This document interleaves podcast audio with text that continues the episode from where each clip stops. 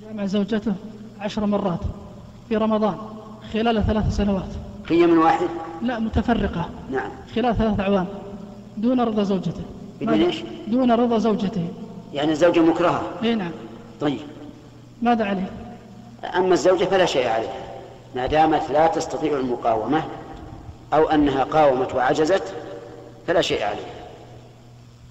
وأما هو فعليه لكل فعلة كفارة.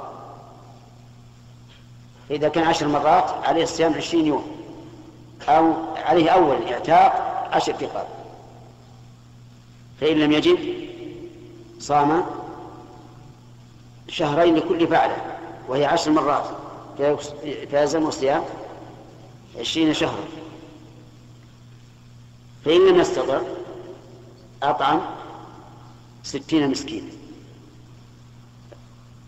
لكل واحد لكل فعلة. آه، إذا ضربنا ستين مسكين لكل فعلة صار ستمائة. لكن لا يلزم أن أن أن يطعم ستمائة. يمكن يكرر على الستين الإطعام عشر مرات. نعم.